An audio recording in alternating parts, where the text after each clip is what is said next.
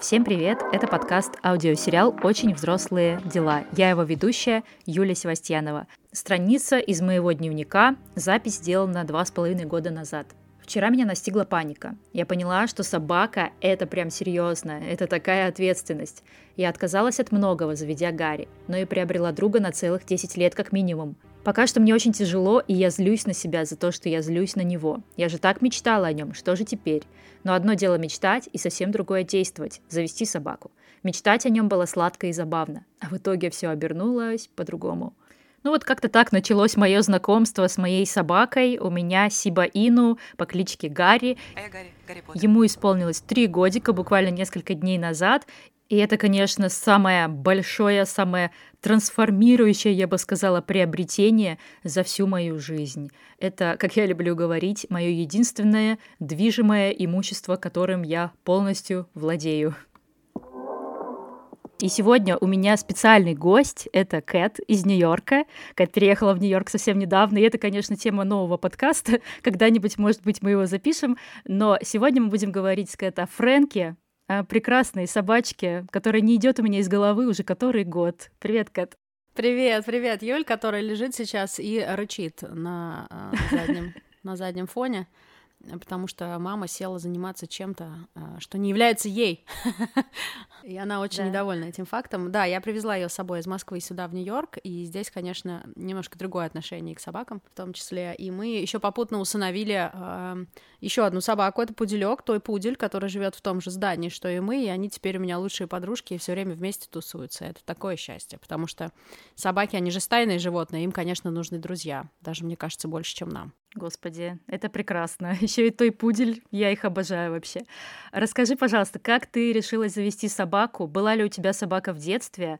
И всегда ли ты хотела ее иметь? Или вот что-то повлияло в определенный момент, тебя вот ударило что-то, блин, хочу собаку? У меня в детстве были собаки во множественном числе. Первая собака была вообще Вау. приведена с улицы. Это были всегда колли. Последняя собака у меня была, наверное, как раз еще в родительском доме до того, как я закончила школу. И я всегда хотела собаку. Я обожаю собак. Они, конечно, много приносят радости в жизнь. Долго я присматривалась. Я, во-первых, была тем самым сумасшедшим человеком, который останавливал собачников с собаками, которые ему нравятся. И я всегда спрашивала, что это за порода, а сколько собака весит, а чем вы ее кормите, а как она себя ведет. То есть вот эта вот городская сумасшедшая, которая подходит и начинает э, незнакомому человеку задавать такие вопросы. Это я пристреливалась и присматривалась и думала, какую же мне собаку завести. Но так как я все время живу в каких-то других странах, переезжаю, я думала, как же это же гораздо сложнее с собакой, потому что Жилье не всегда тебе хотят сдавать, когда у тебя есть животное. Ездить с собакой тяжело, потому что нужно куча документов и прочего. Я долго собиралась с мыслями, и тут я сидела в парке э, в Москве, и я встретила двух прекрасных э, таких бабулечек, они были подружки, у них были две одинаковые пушистые чихуашки. Такие милые, такие классные, я, естественно, начала спрашивать, что, откуда, как. Они мне рассказали про свою чудесную заводчицу из Питера, и я взяла контакт этой заводчицы, написала ей, спросила, какие у нее есть собаки, и я уже знала, что если я заведу собаку, то это должна быть маленькая собака, маленькая, до 8 килограмм вместе с переноской. Спасибо, Фрэнки, за комментарий вот там. Фрэнки одобряет. Такая, это я, это я та самая собака. Так вот, я хотела маленькую собаку, чтобы, если вдруг мне надо куда-то ехать, чтобы я всегда могла ее брать с собой, а, чтобы я могла ее легко носить, а может быть, даже в сумке, если нужно, в рюкзаке, ну что-то такое, да. Я решилась, я написала этой заводчице, а, я спросила, что у нее есть. У нее были тои, чихуашки и шпицы. Она мне предложила шпица э, такого светлого. Но когда-то, давным-давно, в 2013 году, я наткнулась на фотку совершенно чудесного животного. Оно было похоже на такого маленького медвежонка. И я думала, что это какое-то мультяшное существо. Я увидела, думаю, ну не может эта штука быть жив... ну, настоящей. Это не живая. Что это вообще? Кто это? Мне говорят, нет-нет, это собака, это щенок. Э, шпица вот такого окраса, трехколорного, когда он э, темненький, с этими бровками нарисованными. К- такой окрас, как у Ротвейлера, как у овчарки. Только оно очень маленькое, хорошенькое, похожее на Мишку. И я этой заводчице говорю, потому что, мне кажется, я искала какой-то предлог, то есть я хотела собаку, но я боялась а вот этой ответственности, что а вдруг она не впишется в мой стиль жизни, а как я ее буду оставлять, когда я там на каких-то своих эфирах, на радио, там еще что-то. А, и я говорю, ой, а вы знаете, я не хочу такого шпица, как у вас, я хочу вот такого. Я отсылаю ей из гугла фотку, она говорит, вы не поверите, но у нас есть такие, они только что родились, они еще не выставлены никуда, потому что они вот родились там три дня назад. И она мне присылает фотки этих э, собак, и я думаю, боже, Вот, вот оно, вот оно, mm-hmm. оно случилось! Я ее забронировала тут же, я выбирала, там их было четверо, этих щеночков, а, и моя была очень шебутная, такая с шилом в одном месте, я думаю, о, это мое, это вот прям мое, она активненькая, она классная. То есть собака была зарезервирована, нужно еще было подождать там два с половиной месяца до того, как ее забрать, потому что, ну, нужно дождаться там первых прививок и всего такого. Я все это время сомневалась, взвешивала, типа, могу, не могу, но я уже была так ну, заряжена, что все, вот я беру эту собаку. И я заболела короной, я лежала в больнице неделю. И как раз было время забирать собаку. И я такая думаю, блин, ну может это знак, может не надо. В итоге я все-таки решилась, что нет, надо. Мне ее привезли из Питера на поезде, она ко мне ехала целую ночь. Я ее забрала, и так как я была еще после короны с очень такой головой в тумане, я забираю этого щеночка, и думаю, боже, что я сделала? Это же все, это же на всю жизнь теперь. А да, вдруг я ее да, не да, полюблю, да. подумала я. И через... И, и первые пару дней я просто не знала, мы присматривались друг к другу, она ко мне, я к ней, вот это маленькое существо, которое сейчас вон с пуделем там месяца рядом. И через три дня меня накрыло такой любовью и не отпускает до сих пор, два с половиной года, э, абсолютной э, любви без, без, всякой, без всяких условий. Это просто мой ребенок. Она моя девочка, она на меня похожа, у нее похож на мой характер. Понимаю по взгляду, хочет ли она пить, писать или ей скучно. Э, и это, конечно, потрясающе. Через собаку у тебя появляется очень много связей. У меня потихоньку я обросла друзьями, собачниками, такими же сумасшедшими собачьими родителями, как я. Потому что сейчас, мне кажется, есть же вот эта тенденция, да, что растения — это наши новые питомцы, а питомцы — это наши дети. И это абсолютно так. То есть это мой ребенок, и я в таком восторге. Это было лучшее решение в моей жизни. Она просто любовь всей моей жизни. Я полностью подписываюсь под каждым словом. Мне кажется, после приобретения собачки окситоцин фигачит, как после рождения ребенка. Я тоже влюбилась в Гарри буквально сразу. Но также был вот этот момент, когда первый день, да, первая неделя, наверное, я рыдала каждый вечер, потому что я думала, господи, что я натворила? Зачем я это сделала? Ага. Не только с собой, но и с собой собакой, а смогу ли я вообще справиться, чего вообще я сделала со своей жизнью.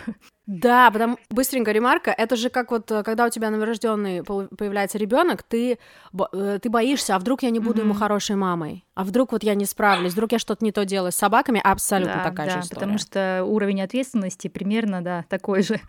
И поделюсь своей историей приобретения Гарри. У меня тоже вот просто ты рассказала про Колли, и я просто еле удержалась, чтобы не заорать, потому что у меня тоже была Колли, и поэтому я очень люблю вот этих пушистеньких э, лисьи мордочки, вот эти прекрасных собачек. Э, да, была замечательная собака, она, к сожалению, умерла довольно рано, ей было 6 лет, и я всегда хотела собаку, но одновременно с этим я очень боялась собак. Вот, будучи ребенком, вот эти бродячие собаки, когда идешь из школы, они гавкают, там, пристают к тебе. Я дико боялась собак, и, собственно, их лай меня просто в ужас вгонял но я в тайне всегда хотела собачку, и вот именно какую-нибудь рыженькую, какую-нибудь симпатичную. Может, это глупо, да, оценивать собак по внешности, по, по их какому-то, да, внешнему облику, но я прям хотела симпатичную собачку, которая бы радовала мой глаз. Мне очень важно, чтобы это вот именно эстетически мне приятно было на нее смотреть. И я решила завести Гарри. Наверное, это решение торкнуло меня именно когда был ковид, локдаун, и все выходили, собачники, погулять, и я просто сидела на балконе, смотрела, как все кайфуют, гуляют, играют своими собачками, как это весело, как это здорово. Вот. И я была одна все это время в квартире. Вот. И это было, конечно, очень грустно, и я решила, все, нужна собачка. Я за два года до этого уже объявила публично, что очень хочу собаку Сибаину. Я остановилась на этой породе. И у меня даже был раздел «Воображаемая собака в Highlights», где я прифотошопливала картинку Сиба Ину на свои сторис, и все друзья угорали над моей рубрикой, считая, что я немножко сумасшедшая. В общем, пранк, как говорится, вышел из-под контроля, и в конце февраля 2021 года я потратила все деньги за один из гонораров фрилансерских на Гарри. Купила его у знакомой заводчицы. Незадолго до этого у нее моя подруга уже брала щеночка Сиба Ину для своих родителей, и он оказался великолепным, просто очень воспитанным. И вот уже, получается, да, два с половиной года мы с тобой примерно одинаково, наверное, завели собачек. Я влюбилась тоже в него без памяти. И вот как бы он себя не вел, я не могу на него злиться, я не могу сказать, что я жалею о том, что я его завела. Но, тем не менее, вот сейчас, раздумывая о том, завела бы я собаку или нет, зная, что приходится пере, ну, переезжать между странами как-то, путешествовать, наверное, вряд ли, честно говоря. я бы завела собачку, потому что Гарри большой, его вес 12 килограмм, плюс переноска еще 10 килограмм, то есть он больше 20 килограмм, его нужно перевозить исключительно в багаже, и это дикий стресс. Я рыдала все пять часов полета, когда он был в багажном отделении. И сейчас, наверное, либо супер маленькую собачку я бы завела, наверное, как Фрэнки, э, либо не заводила вообще. Наверное, так. История от слушательницы Алевтины. У меня две дворняжки, Банди, семь с половиной лет, и Плюша, три с половиной года. Первый друг у меня появился внезапно. Он просто встретил меня у подъезда, и я не смогла пройти мимо. Маленький черный комочек, намокший под дождем, смотрел на меня очень грустными глазами, и я поняла, это мое. А подружка появилась во времена ковида. Ей искали передержку после длительного заболевания, и после я просто не стала ее отдавать. Мою собачку зовут Мора. Ей скоро 6 лет. А, порода американский стаффорширский терьер, Стаффорд. Очень-очень милое создание, вопреки информации, распространяемой телевидением. Дипломированная, обученная. Собаку я хотела всегда, хоть у меня в детстве и был кот. Вставала всегда очень рано смотрела на людей, которые в 6 утра гуляют с собачками из, из окна, дико им завидовала. И пусть они были укутанные с сонными лицами, но я очень-очень страшно им завидовала. И сейчас я больше всего на свете, уже 6 лет, э, люблю гулять со своей собакой. Первый год, с самого первого года мы гуляли с ней часами, по 4, по 5 часов. Она была маленькая, уставала, я брала подстилку, водичку, все Просила я ее у мужа, кстати, два года подряд вымаливала слезами и соплями. Он, в принципе, опытный собачник, но опытный тоже опыт его из детства. И он помнит, э, сколько времени и сил нужно было на собаку. Но он, опять-таки, тоже не пожалел ни разу, потому что мы ее очень любим, это наш ребенок. История от слушательницы Алины, владелицы West Highland White Терьера Плута, которому два с половиной годика. Собаку мне хотелось всегда. У меня в детстве была собака, и когда я съехала от своих родителей и начала жить сама, я поняла, что очень хочу, чтобы и у меня была собака. Основная причина, почему долгое время я ее не заводила, это нестабильность. Нестабильность в финансах и постоянном жилье. И когда я почувствовала, что могу позволить себе заботиться о животном, то собака и появилась. Я решила завести собаку довольно давно, есть у меня в семье всегда были э, собаки. Последняя была доберман, я еще тогда жила с родителями. Но как-то потом у нас были только коты, а потом я выросла, сначала съехала, потом э, жила с мужчиной, который не хотел собаку. Меня всегда останавливало то, что собака — это прогулки, э, это какие-то графики и так далее. Вот. И первый раз я задумалась о том, что все-таки я готова, наверное, где-то в начале ковида, когда мы все сидели на удаленке, я очень завидовала тем людям, которые выходили с собаками. Поэтому я думала, может быть, завести себе пса. Но как-то не сложилось. А вот в прошлом году я ездила с подругой эм, за ее щенком и узнала, что в этом же городе есть заводчик э, грифонов и барабансонов. Мы с ней познакомились, и я решила э, взять себе э, Якова Соломоновича прям совершенно вот по какому-то мановению волшебной палочки – он тогда был совсем крошка. Мы дождались э, окончания карантинного периода, и уже вот в сентябре 22 года я его забрала от заводчика.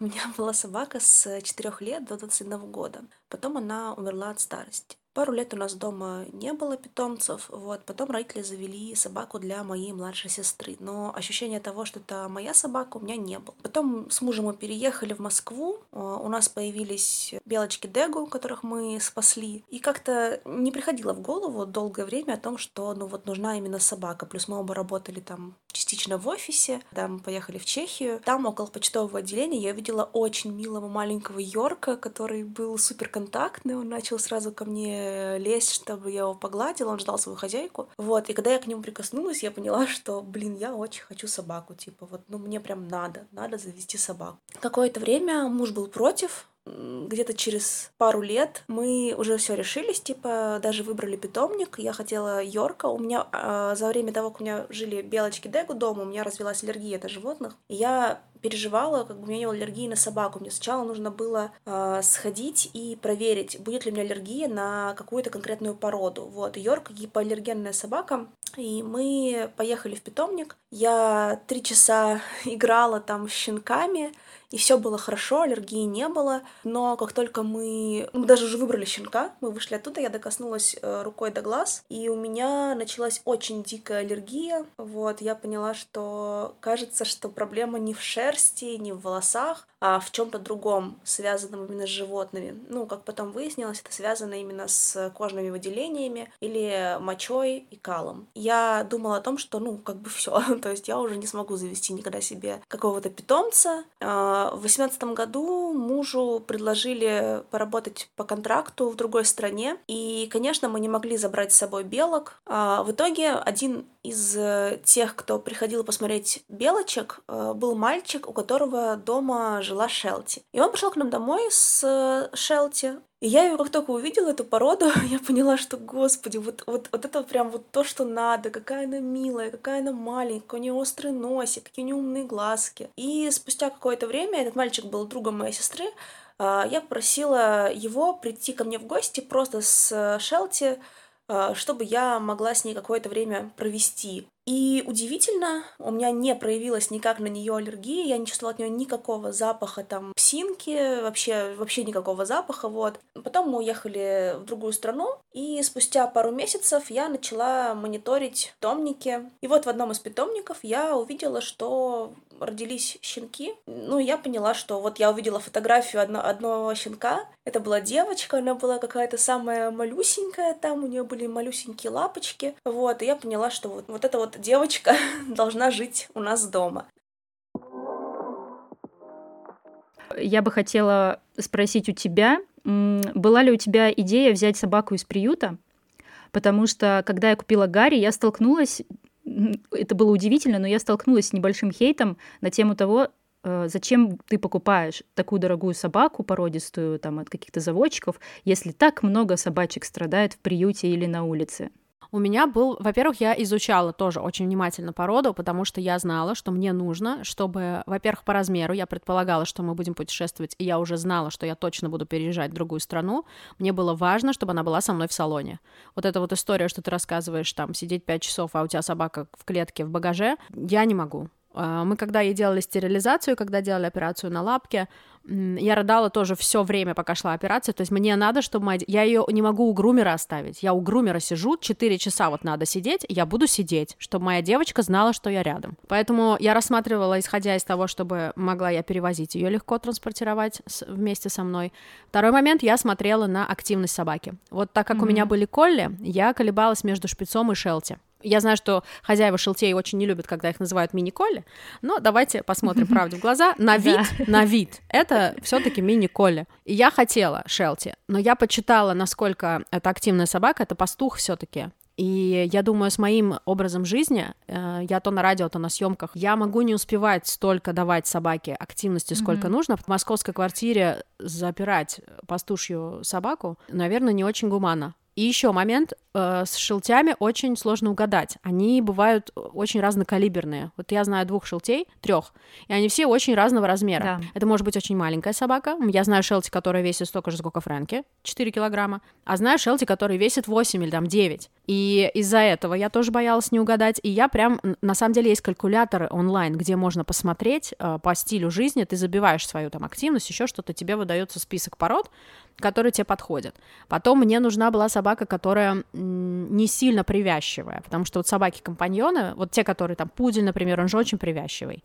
Он вообще от тебя не отходит, он все время с тобой. Ты уходишь, он будет сидеть под дверью и выть. Вот. А шпицы, они более независимые. То есть вот эти факторы я рассматривала. Uh-huh. А, и именно в связи с этим же я смотрела на собак из приюта, но там тебе не могут гарантировать. Я, во-первых, хотела щенка, я не была готова брать взрослую собаку. Тебе не дают гарантии, какая у тебя вырастет собака. То есть тебе говорят, она будет, наверное, средних размеров, примерно вот такой-то, но тебе гарантировать Если не там могут. алабай какой-нибудь Ну да, то есть да? она может вырасти во что-то совершенно больше, чем тебе нужно. А все-таки я хотела определенного вида тоже собаку, то есть у меня были шелти или шпицы, что-то очень пушистенькое, хорошенькое, маленькое. Те собаки, которые были в детстве, это было такое, все-таки родители больше заботились о тех собаках, ты там, ну, погулять вышла и все. Собака из приюта все-таки нужно все-таки немножко больше понимать про собак, уметь с ними общаться и обращаться, потому что если это собака с травмой, если это взрослая собака, у которой была какая-то тяжелая жизнь, это может быть непросто. И если ты вот весь такой на энтузиазме, ой, заведу себе собаку, возьму из приюта, ей сейчас классно сделаю, ты можешь реально просто не вывести, и будет только хуже, и ты вернешь эту собаку, или у вас будут какие-то плохие отношения. Не знаю, короче, нужно быть более подготовленным.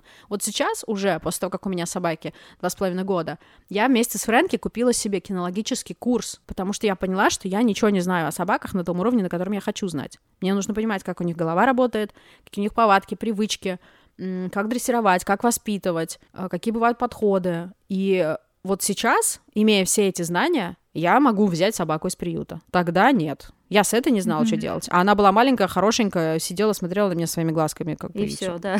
У меня то же самое. На самом деле, у меня была собака, когда я была очень маленькая, естественно, я с ней вообще никак не взаимодействовала, кроме как играла и пыталась оседлать ее как коня. Вот. Настолько я была маленькая, настолько она была крупная, Колли наша. Да. И я mm-hmm. реально не знала даже, а как, извините, держать поводок. Я не знала, как его длинный поводок намотать так, чтобы мне как бы руку не оторвало, да, если он куда-то погонится, и чтобы я его контролировала. То есть, э, если если есть, э, если нас слушают сейчас люди, которые никогда не обращались э, с собаками, то не бойтесь, потому что это все дело наживное. Вот я реально э, первые дни я вышла, держа этот поводок как нечто инородное вообще, вот. Но с практикой все пришло, и в принципе сейчас я просто одно, одной левой, так сказать, управляюсь Гарри и всегда контролирую, куда он идет, что он делает. И на самом деле я тоже поддержу тебя в плане обучение, самообразование в этой сфере, потому что я тоже сразу же, во-первых, взяла консультацию кинолога, которая пришла ко мне домой и вообще рассказала мне особенности породы, потому что СИБИ, ну, довольно-таки они очень независимые, они э, с характером такие собачки, и мне нужно было понять, как вообще с ним обращаться, она меня научила. Еще у Гарри было много страхов в детстве, э, он боялся переступать через, например, такую большую трубу, которая торчит из земли, и он вот никак, ты его можешь тянуть тянуть силой, он не пойдет. И она меня просто научила, как, как с ним взаимодействовать, чтобы он легко переходил вот все препятствия. И сейчас он у меня ставит лапки на все, куда я ему покажу. Там оно может двигаться, шататься, греметь. С этим мы совладали. Да, еще, кстати, хотела сказать о выборе породы. Есть же еще собачки э, с определенными болезнями. И я этот вопрос тоже изучала о том, что у одной породы, там, не знаю, проблемы с ЖКТ, у другой с ногами, с позвоночником, там, и вот это вот все. И еще какие-то породы ограничены к перевозке самолетом. По-моему, они называются брахицефалы. Это мопсы, французские бульдоги. Вот эти вот все ребята, им опасно это перевозки самолетом. И это я тоже погуглила заранее. Я знаю, что у СИП проблемы с ЖКТ, но, слава богу, нас отвело. Гарри ест просто любой корм, который я ему дам. Вот что рассказывает Алина о щенячестве Плуто. Первые полгода жизни с собакой это была боль. Щенок оказался проблемным в плане здоровья. С первого дня он кашлял, и оказалось, что заводчик был недобросовестный, и все щенки были переданы с питомниковым кашлем. Поэтому на протяжении двух месяцев мы ежедневно ходили в ветеринарную клинику, кололи антибиотики, ставили капельницы консультировались с несколькими врачами. Из-за приема антибиотиков календарь прививок сбился с положенного графика, и гулять на улице мы начали только когда ему было месяцев пять, что довольно поздно. Также у него были проблемы со слезными каналами. Каналы не сформировались правильно, и нам пришлось их продувать. Потом у него не опускались яички, а когда ему было полтора года, у Плутохи нашли злокачественную опухоль. Сейчас все хорошо, мы сделали операцию, прошли курс терапии, постоянно наблюдаемся. Но то время, когда нам это сообщили, было нелегко. Короче, проблем со здоровьем было много. А были ли у тебя какие-то проблемы со здоровьем Франкусика? Я знаю, что были. Расскажи поподробнее, как вообще ты поняла, что что-то не так с ней, как решала эту проблему и дорого ли было, потому что основной тоже, э, основная причина, почему люди боятся заводить собак, еще что это дорого, если что вдруг случится, не дай бог, придется потратиться жестко.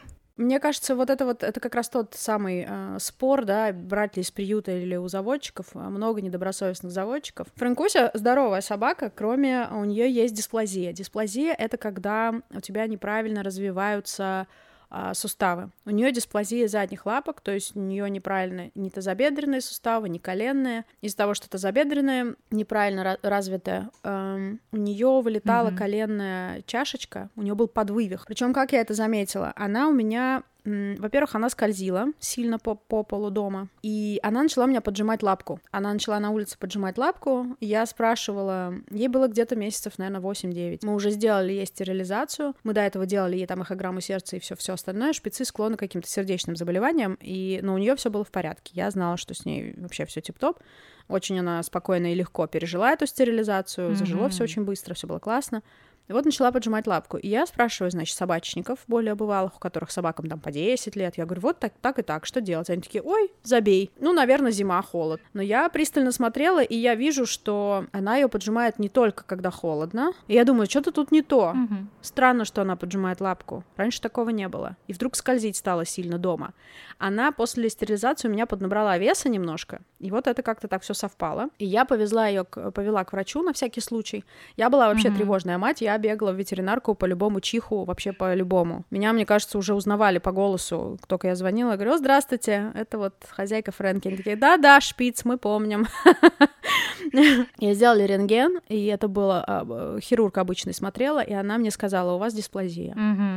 Дисплазия — это генетическое заболевание, оно, э, по идее, э, если это в роду есть, то этих собак должны перестать разводить. То есть заводчик должен перестать разводить, потому что все это по генетике передается остается. То есть у тебя биологически с собакой все в порядке, а вот анатомически есть вот этот дефект. Вот. И потом я уже пошла конкретно к э, остеоп... не остеопат, как это называется, по костям, короче. А он тоже посмотрел, и он сказал, да, вот у вас подвывих из-за того, что неправильно развивается. Вообще хорошо, что вы заметили, потому что хозяева, как правило, ну, поджимает собака лапу и поджимает. Ну, бывает, устала, я не знаю, холодно.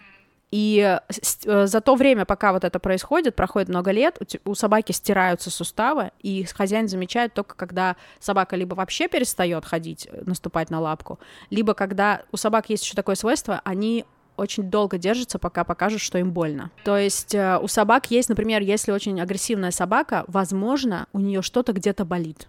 То есть у собак есть свои приколюхи, а, как они показывают, что им больно, да, поведение меняется, там еще что-то. И мне сказали, что это mm-hmm. классно, что я ее так рано привела, что она уже не щенок, что, к сожалению, уже нельзя ни вправить, ни исправить. А, вот, я уже даже начала гуглить а, протез, смена сустава, вставить протез. Оказывается, протезирование животным делает одна единственная клиника в Москве.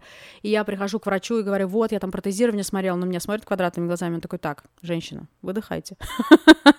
Не надо пока никакие, никакое протезирование, он такой говорит, давай сделаем ей операцию, вот у нее типа левая вроде ничего, а правая прям вот сильно под вывих, поэтому она лапку поджимает, ей, видимо, больно. Плюс она еще набрала вес, и вот это вот все сложилось. И то есть ей категорически нельзя набирать вес, потому что слабенькие задние лапки, суставы. Я ей, например, запретила, она у меня не забирается и не прыгает с мебели и на мебель, mm-hmm. тоже в связи с этим, чтобы она ничего себе не повредила. Поэтому она не запрыгивает сама на диван, она стоит и лает, она знает, что мама ее сейчас забросит. Какая умная девочка. Я не могу. Она очень умненькая, и мы сделали ей вот эту операцию, ей вставили э, металлическую титановую эту спицу в коленку, и все равно эти коленки у нее гуляют. Я периодически чувствую, что они гуляют, и как-то ей вставляю но просто это мне нужно иметь в виду, то есть я вот стараюсь предупреждать, как могу, она у меня на очень здоровой диете, потому что это все тоже помогает, э, я стараюсь, чтобы она не набирала вес, чтобы она была активной, но это вот э, тоже как бы, да, породистая собака, казалось бы. И я была, конечно, очень зла, мне сказали, что я вообще могу подать в суд и через суд э, взять с хозяйки заводчицы денег за все вот эти вот анализы, операции. Причем, когда я поняла, что у нее проблемы с суставом, нужно было делать операцию, как раз началась наша специальная операция, наша замечательная. Mm-hmm. И закончились, начали, начали заканчиваться лекарства и анестетики в ветеринарках, и они взлетели. И то есть операция стоила там в 2-3 раза дороже, чем она стоила бы до этого. То есть мне пришлось, я онлайн кинула клич, что типа, ребят, если кто-то хочет помочь мне и Фрэнке, вот вам, пожалуйста, mm-hmm. можете там кто сколько может перевести. И был отклик вообще офигенный. Мне на пол операции там точно насобирали просто какие-то вот инстаграмные э, друзья или там просто друзья, все, кто видели, что э, вот такая ситуация, что надо срочно делать. Причем мне врач говорит, типа, не на, нельзя тянуть, надо делать вот на этой неделе. Я такая, а, а у меня Ты прям... Просто вынь да положь, да, такую сумму-то кругленькую. А, ну, там, причем она была не совсем, не настолько кругленькая, но у меня вот в тот момент не было свободных, э, сколько там она стоила, 40 тысяч, 45, там что-то такое. Ну да, но это сложно так просто взять и вынуть откуда-то, если ты не планировал, да, это какая-то незапланированная трата. Вот, ну вот, кстати, мне э, одна подруга, она мне, как только завела собаку, она мне сразу сказала, она говорит, слушай, заведи себе отдельно конвертик, где у тебя будут всегда лежать 30, 40, там, 50 тысяч, это вот на вот такие истории. Мгм. Если вдруг у тебя собака что-то сожрала, отравилась, там, я не Да, знаю. у меня тоже была, была копилка на Гарри. Да, вот, она мне тоже сказала, заведи копилку, но я не завела копилку, и вот это все происходит. Я такая думаю, да, надо было послушать Юлю, тоже ее Юля зовут, и завести копилку. А, тем более в, Аме- в Америке сейчас тут это вообще песня, тут один поход к ветеринару. А, когда я перевозила Фрэнки, во-первых, чтобы вести собаку в Америку, нужно собирать свой пакет документов. А, здесь нужно по приезду делать бустер от бешенства в течение 10 дней. И Мгм. прием у ветеринара плюс бустер стоит в среднем где-то 180 долларов, 200 долларов. Нормально так, да, неплохо.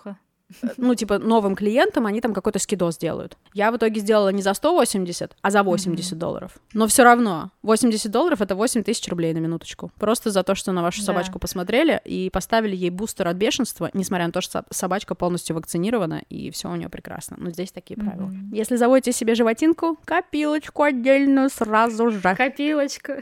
Да-да-да.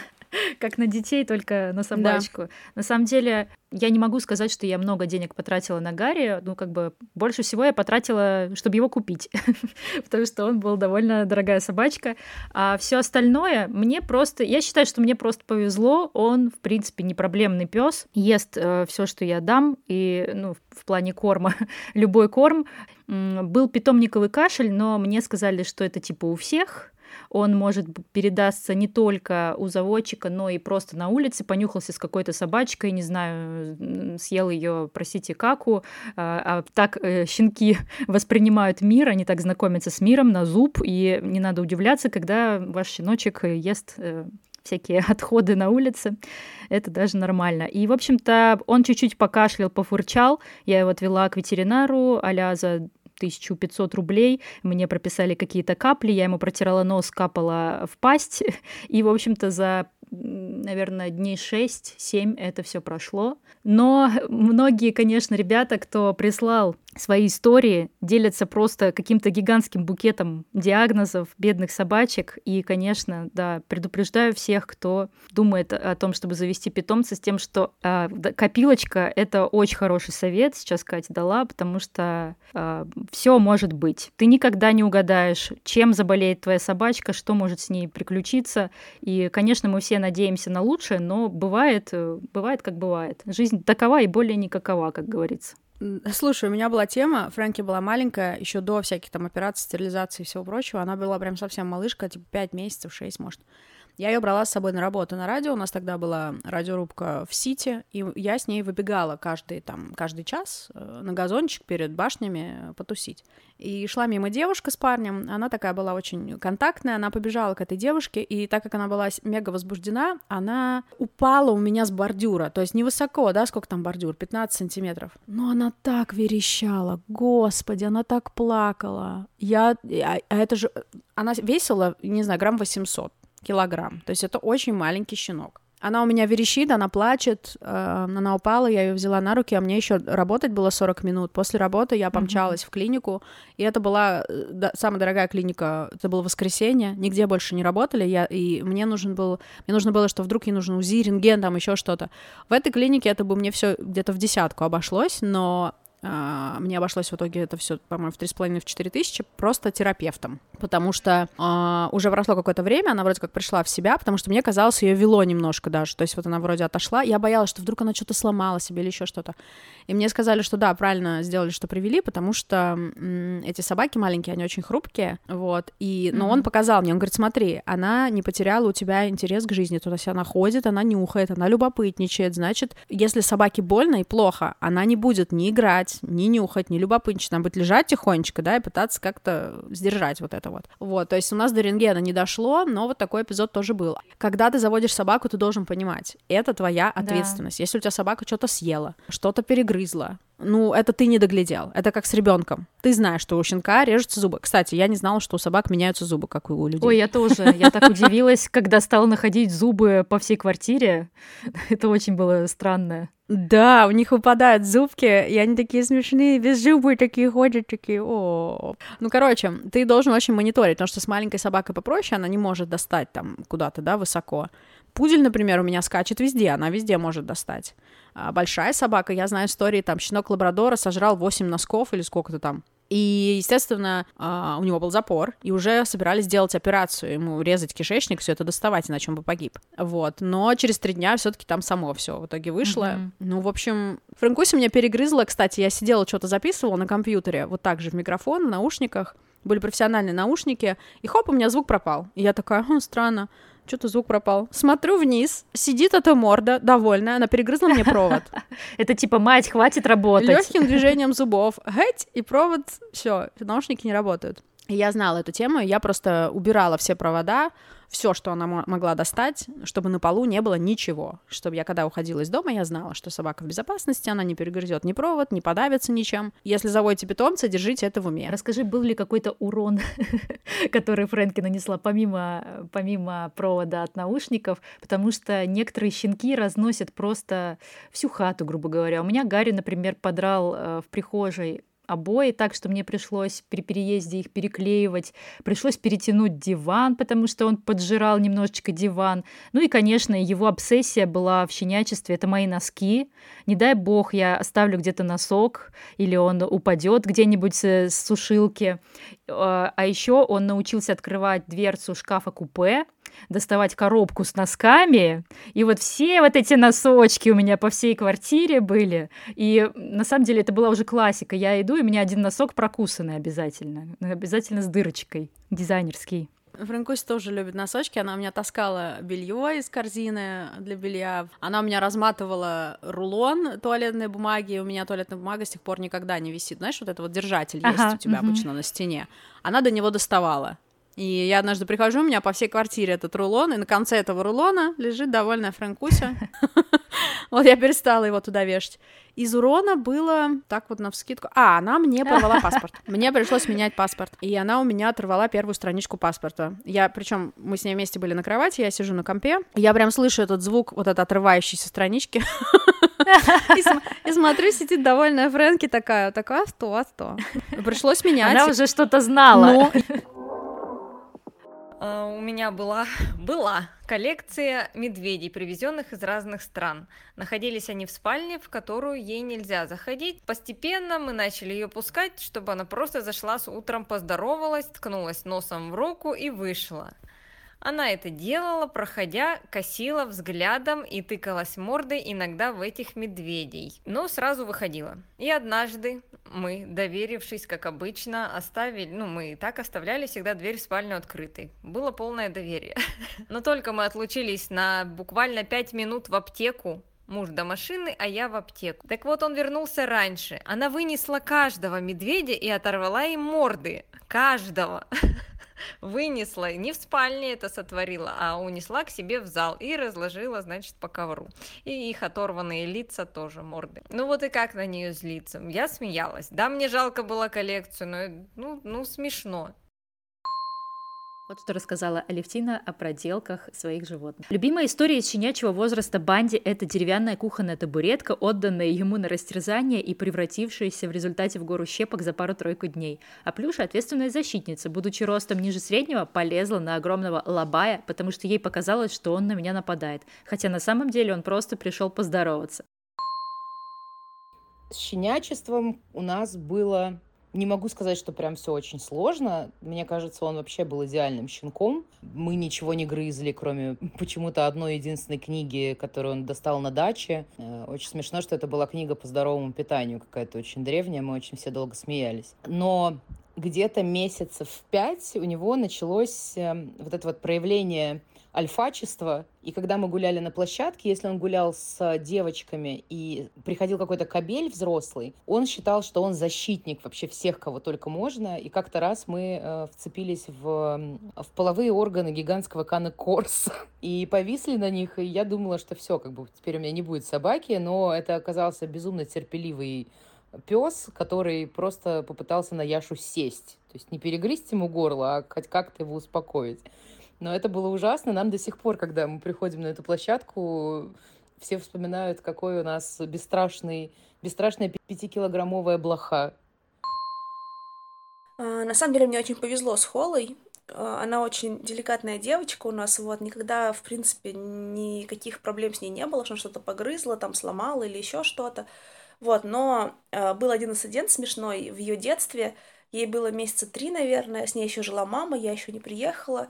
И она ночью проснулась, э, пошла на кухню и отодрала со стены просто огромный кусок обоев. Ну, вот прям, не знаю, сантиметров там 30 в высоту и там, не знаю, грубо говоря, там 40-50 в длину, просто вот так вот низ, нижнюю часть стены. Я не знаю, как это сделала, она прям гигантский кусок, короче, прям отдрала одним сплошным куском. Все. Я не знаю, зачем она это сделала, что на нее нашло, но с тех пор она вообще никогда ничего не грызла. И смешная история про Плута от Алины.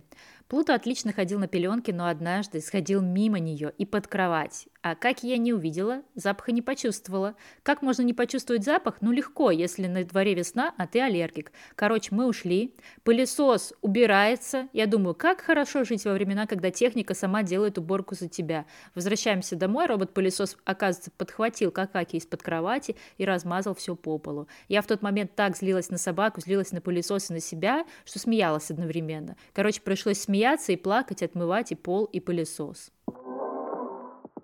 Вопрос, э, наверное, сложный, может быть, даже и легкий. Э, тебе будет легко на него ответить. Жалела ли ты когда-то, что завела собачку? Было ли когда-нибудь у тебя такая вот минутка, минутка скорби по своей свободной, без собачьей жизни? Нет, никогда. Никогда. Я до сих пор уверена, что это лучшее решение в моей жизни. Я как раз недавно думала, что со всеми этими переездами, неустроенностью на новом месте, в новом городе, все с нуля начинать, она Короче, она мой кусочек дома, она то, что меня держит э, кучку, понимаешь? Она меня собирает в кучку. Мне есть ради чего, ради кого.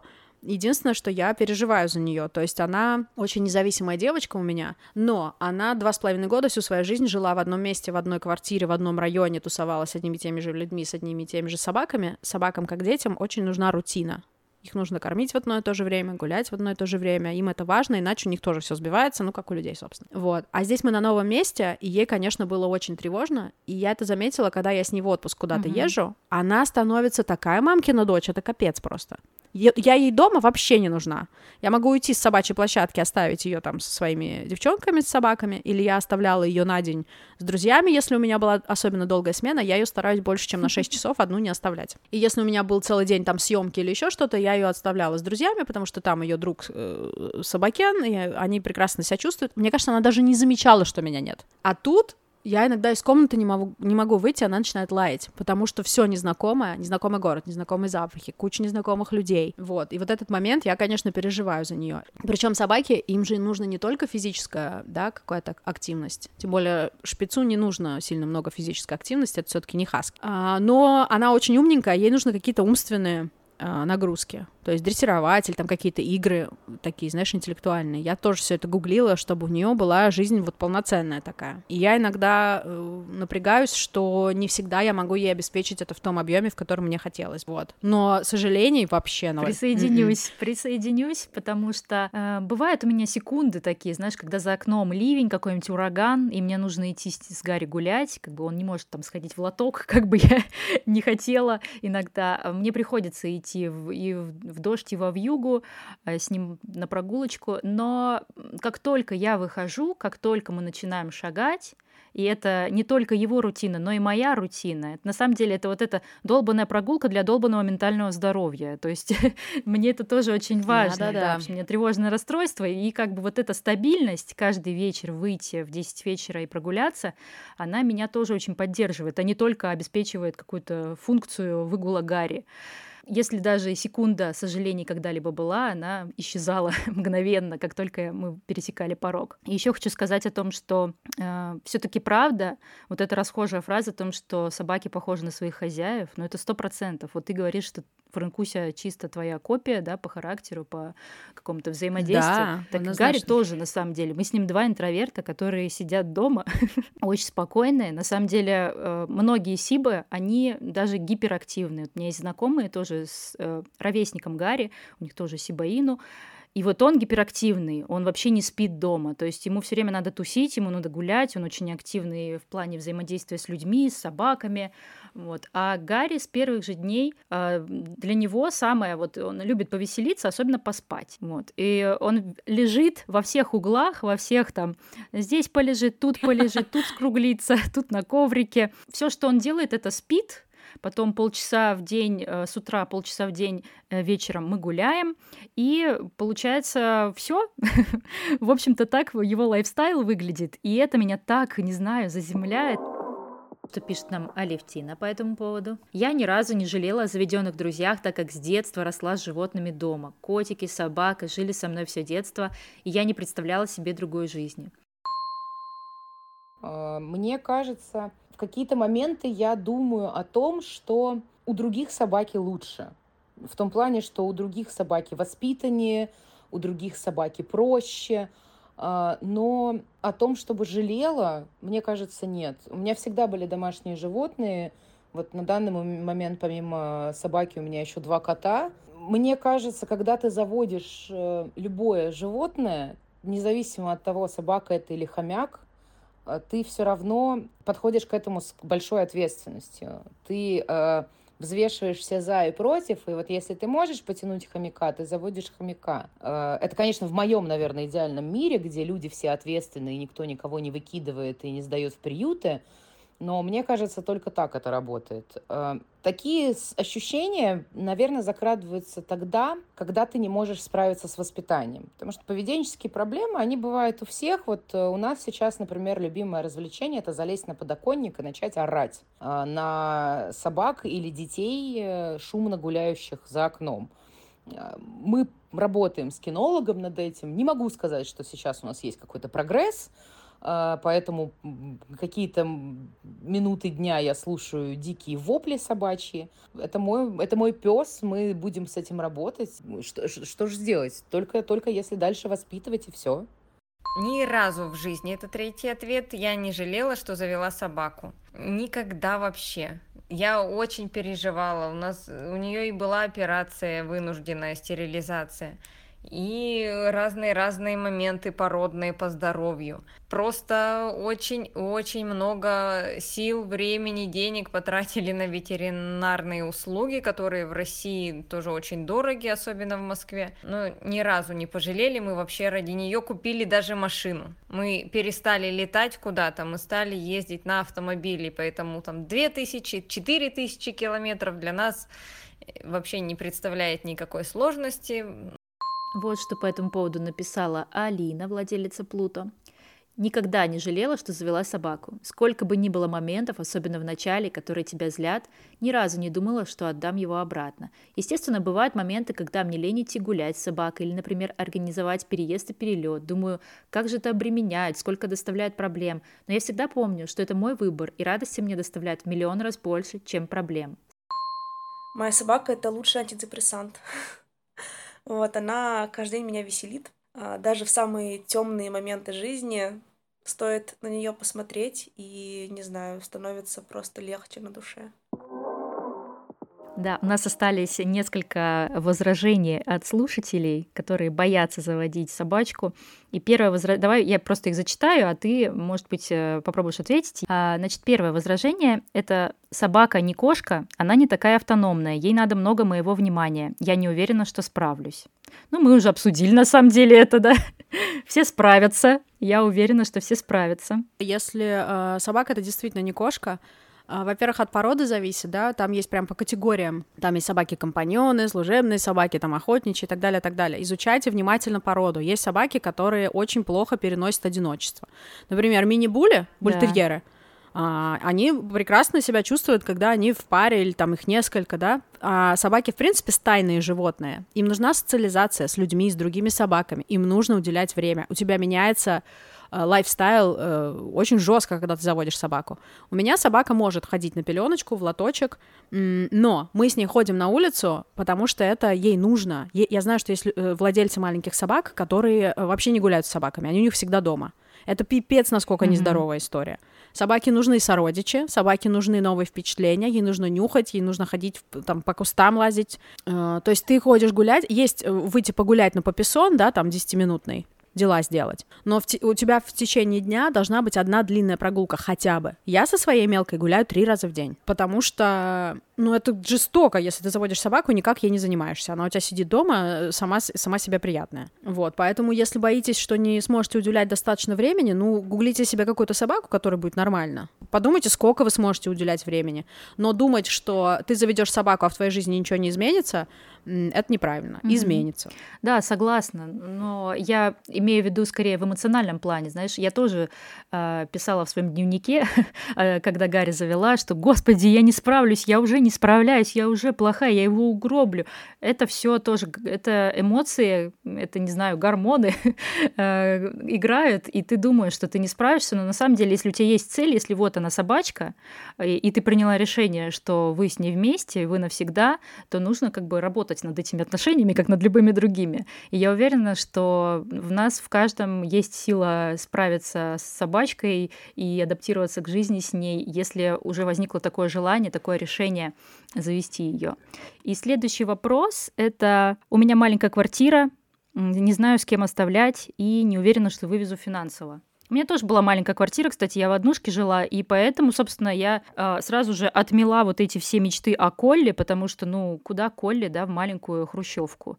Поэтому Гарри middle breed. Ну да, не, заво- не заводите маламута, если живете в студии. В квартире студии 20 метров, маламут и вы, ну, как бы вам придется, возможно, ночевать у друзей. Да. Часто, чтобы маламуту было где развернуться. Да, в общем-то, все упирается в выбор породы и в адекватную оценку. Принимать решение взять собачку не потому, что она такая миленькая и смотрит на меня в приюте, да, а потому что у меня однушка и один диван, как бы, и мне нужно как-то сосуществовать с собачкой вот в этих, не знаю, 30 квадратных метрах. Слушай, ну если ты можешь, э, э, допустим, ты живешь в 30 квадратных метрах, но у тебя где-то рядом есть парк, и ты можешь себе позволить с собакой гулять там пару раз в день в этом парке, и ей где, есть где побегать, ну, в принципе, возможен такой вариант. Еще с кем оставлять? Я вот недавно разговаривала с э, коллегой, и она тоже очень хочет собаку, у нее, значит, есть сын 5 лет, и она смотрела на Фрэнки, говорит, вот, тоже хочу маленькую пушистенькую, но, говорит, я иногда ухожу там работать на сутки, на двое. Вот это сразу нет, ты не можешь собаку на двое суток одну оставить. Ну, в смысле, ты можешь, но это пипец пипец жестоко. Да. Это, конечно, нужно рассчитывать, поэтому надо рассчитывать свои силы, то есть нужно объективно посмотреть. А если ты не можешь, у меня есть э, подруга, у которой две собаки, у нее шпицы, шиперки, очень разные породы, и ей часто по работе надо выезжать, у нее есть уже налажена система, есть какие-то э, там передержки проверенные, э, там шпица она отдает там, где он вырос, например. Ну, то есть не у всех есть возможность с собакой проводить столько времени, даже всем, даже тем, у кого есть возможность, бывает, что нужно уехать ехать куда-то. Надо продумывать заранее. То есть есть передержки, есть какие-то друзья, кто может взять, э, я не знаю, родители, еще что-то. Ну, это как с детьми, знаешь. Бывает же, что ребенка не можешь с собой взять. Но это все решается, это все можно сделать. Да, да, нужно продумывать заранее. А, у меня на самом деле была такая проблема. Я иногда поздно возвращалась, там, с танцев или еще откуда-то. Ну и вообще какие-то планы иногда бывали, там, ночью пойти куда-то потусить. Но это супер редко, конечно, в моем случае, но бывало.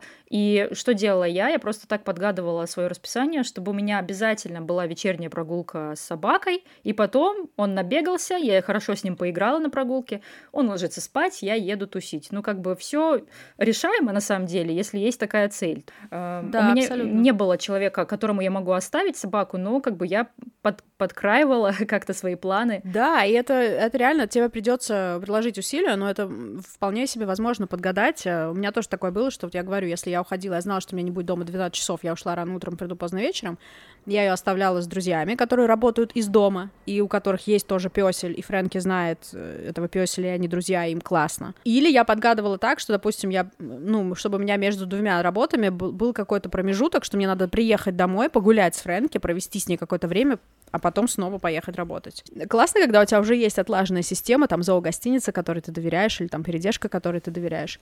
У меня такой нет, потому что я ее никогда не оставляла. И мне, конечно, было бы морально, если бы я не могла ее оставить с кем-то, кого я знаю. Ой, это было бы очень тяжело. Да, на самом деле, я когда ездила в отпуск, э, оставляли мы собачку а, с нашим другом, который тоже собачник, у него бигль. Даже зная человека, даже ну, полностью доверяя ему и его как бы экспертизе, паузе в обращении с собакой, я все равно очень сильно переживала, потому что, ну, это ж не я, это другой человек. Как он контролирует его там на прогулке? Вдруг он что-то сожрет, вдруг что-то случится, вдруг он как-то не так с ним будет играть, что Гарри не понравится. Ну, то есть переживаний было море, но, в принципе, этот рыжий, э, рыжий мохнатый ничего не заметил, он привели мне друга, хорошо. Он, на самом деле, очень контактный тоже, ему нравятся новые люди, вот, ему с ним интересно, но и у меня, конечно, было много переживаний, и да, в любом отпуске первое, почему я скучаю, это по собаке, потому что я просто привыкла, что он где-то есть, куда ни брось взгляд, он где-то лежит, где-то уже уютится там, э, посапывает, и вот не находить его в комнате, это прям, не знаю, ножом по сердцу как-то. Да, у меня знаешь, какое было? Когда ты приходишь домой, вот когда я ее оставляла у друзей на день, и ты приходишь, вот ты отработала этот свой 12-часовой день, там 9 вечера, приходишь домой, забросить сумку, чтобы потом сходить ее забрать. И ты приходишь домой, а тебя никто не встречает. Никто не выходит тебе навстречу. Совет от Алины. Если вы хотите завести собаку и не решаетесь, не заводите. Если у вас есть сомнения, и вы не знаете, как их разрешить, лучше не заводите собаку, пока их не закроете. Сомневаетесь, что вы любите путешествовать, но не знаете, как, что делать с животным, пока вы в отъезде, Закройте этот вопрос, прогуглите зоогостиницы, проверьте их стоимость, прикиньте, сколько это добавит трат, и убедитесь, что у вас есть человек, которого вы можете оставить животное. Сомневаетесь, хватит ли вам силы времени ежедневно уделять внимание животному, его воспитанию, его играм? Убедитесь, что в вашем расписании есть свободные слоты. В общем, возвращаясь в начало, если у вас есть сомнения, то распишите все вопросы и убедитесь, что вы их сможете разрешить. Я прекрасно понимаю людей, которые не решаются заводить домашних животных, потому что очень многие факторы от этого останавливают. Меня тоже отговаривали и от котов, и от собаки. От собаки вообще меня отговаривали мне кажется, все, кто только может. Я просто, наверное, хотела бы сказать, что, ребята, рассчитывайте свои силы. А, кому-то везет, кому-то действительно получается отхватить себе идеальных животных. Но это очень редко. Я очень мало таких встречала. Я бы посоветовала, может быть, составить список всех за и против, и на нем уже э, основываться. И от этого, скажем так, плясать потому что иначе можно сорвать нервную систему себе и животному. Подойти к вопросу обстоятельно. Ветеринарные услуги дорого, время очень много, собаке не хватит 15 минут прогулки, даже маленькой. И это в, любое, в любые погодные условия. Это одежда, это еда, это подбор безумный этого корма. А если переезды, с чем мы и столкнулись, это аллергии, это лекарства. Собака это двухлетний ребенок. Прошу всех, кто хочет завести собачку, изучить породу, которую они хотят. К примеру, многие заводят биглей. Биглям нужно выбегиваться. Они не могут гулять полчасика по парку. Их нужно гонять. То, чем собачка, собачке лучше заниматься, те особенности, которые есть у породы по здоровью. Например, как оказалось, я не знала, у шарпеев есть в породе такая болезнь, как эпилепсия а вроде снаружи это сильная крепкая собака и так далее. Мы вот не знали, что у Стаффордов, например, породные особенности — это различные дерматиты. И первый год собака была просто вся в прыщик. Да, я, кстати, еще вспомнила, что у тебя и мама, кажется, тоже завела собачку. Ой, мама вообще прекрасная женщина. Она прошла у меня, значит, полный круг от Зачем тебе собака? Ты же помнишь, как это было тяжело. С ней же надо гулять, Ой, за ней нужно самое. следить. Да, началось вот с этого, что не надо, зачем тебе вот эта лишняя забота, деньги тратить. Потом, ну как там наша девочка? Как там Фрэнки?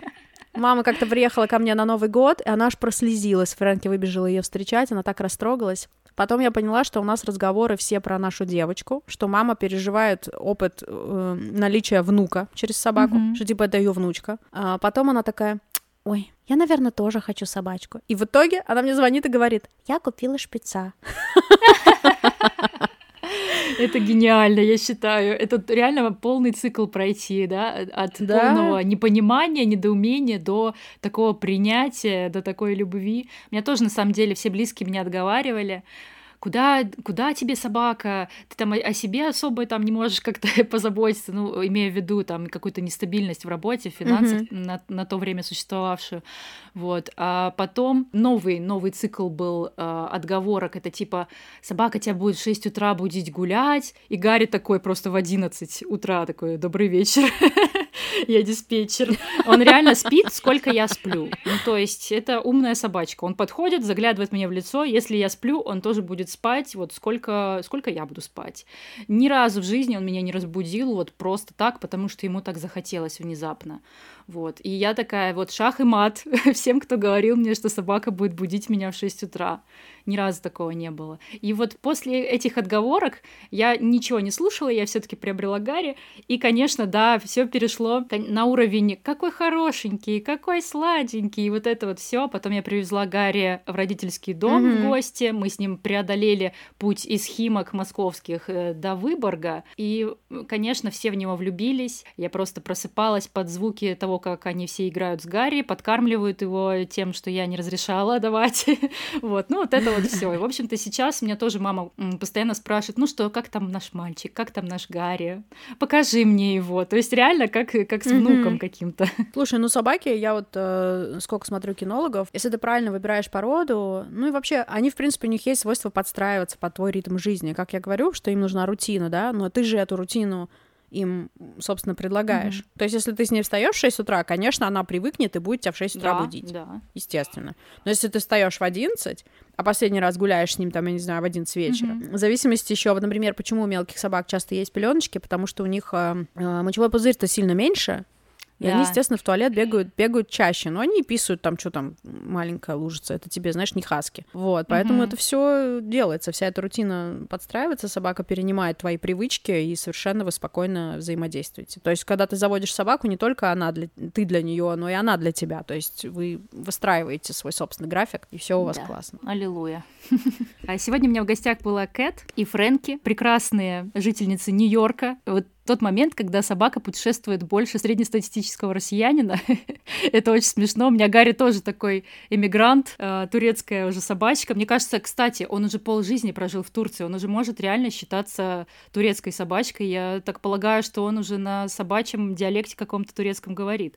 А у тебя, Франкуси, скоро просто будет ассимилируется, будет прям американка-американка. Ну, во-первых, я ее с самого начала учила команды на английском, поэтому она у меня билингвальная, вся в, вся в маман, вся в меня э, Спасибо большое, что позвала. Я, конечно, о своей собаке, вообще о собаках могу говорить э, бесконечно. Это такая отдушина, такая радость, такое что-то. Я уже... Э, самое страшное это то, что ты знаешь, что эта собака с тобой э, не навсегда. Я вот уже порыдала по этому поводу раза три, поэтому твоя задача как хозяина, конечно, то время, что она с тобой, сделать так, чтобы собака твоя прожила максимально кайфовую жизнь, мне кажется. Потому что они тебе дают вообще все, они тебе отдают вс- всего себя. Я тоже периодически рыдаю э, на тему того, что собачки, к сожалению, они живут вечно и даже меньше, чем котики. Но это неизбежно, черт возьми. Когда-нибудь это случится, но я надеюсь, э, что это будет не скоро.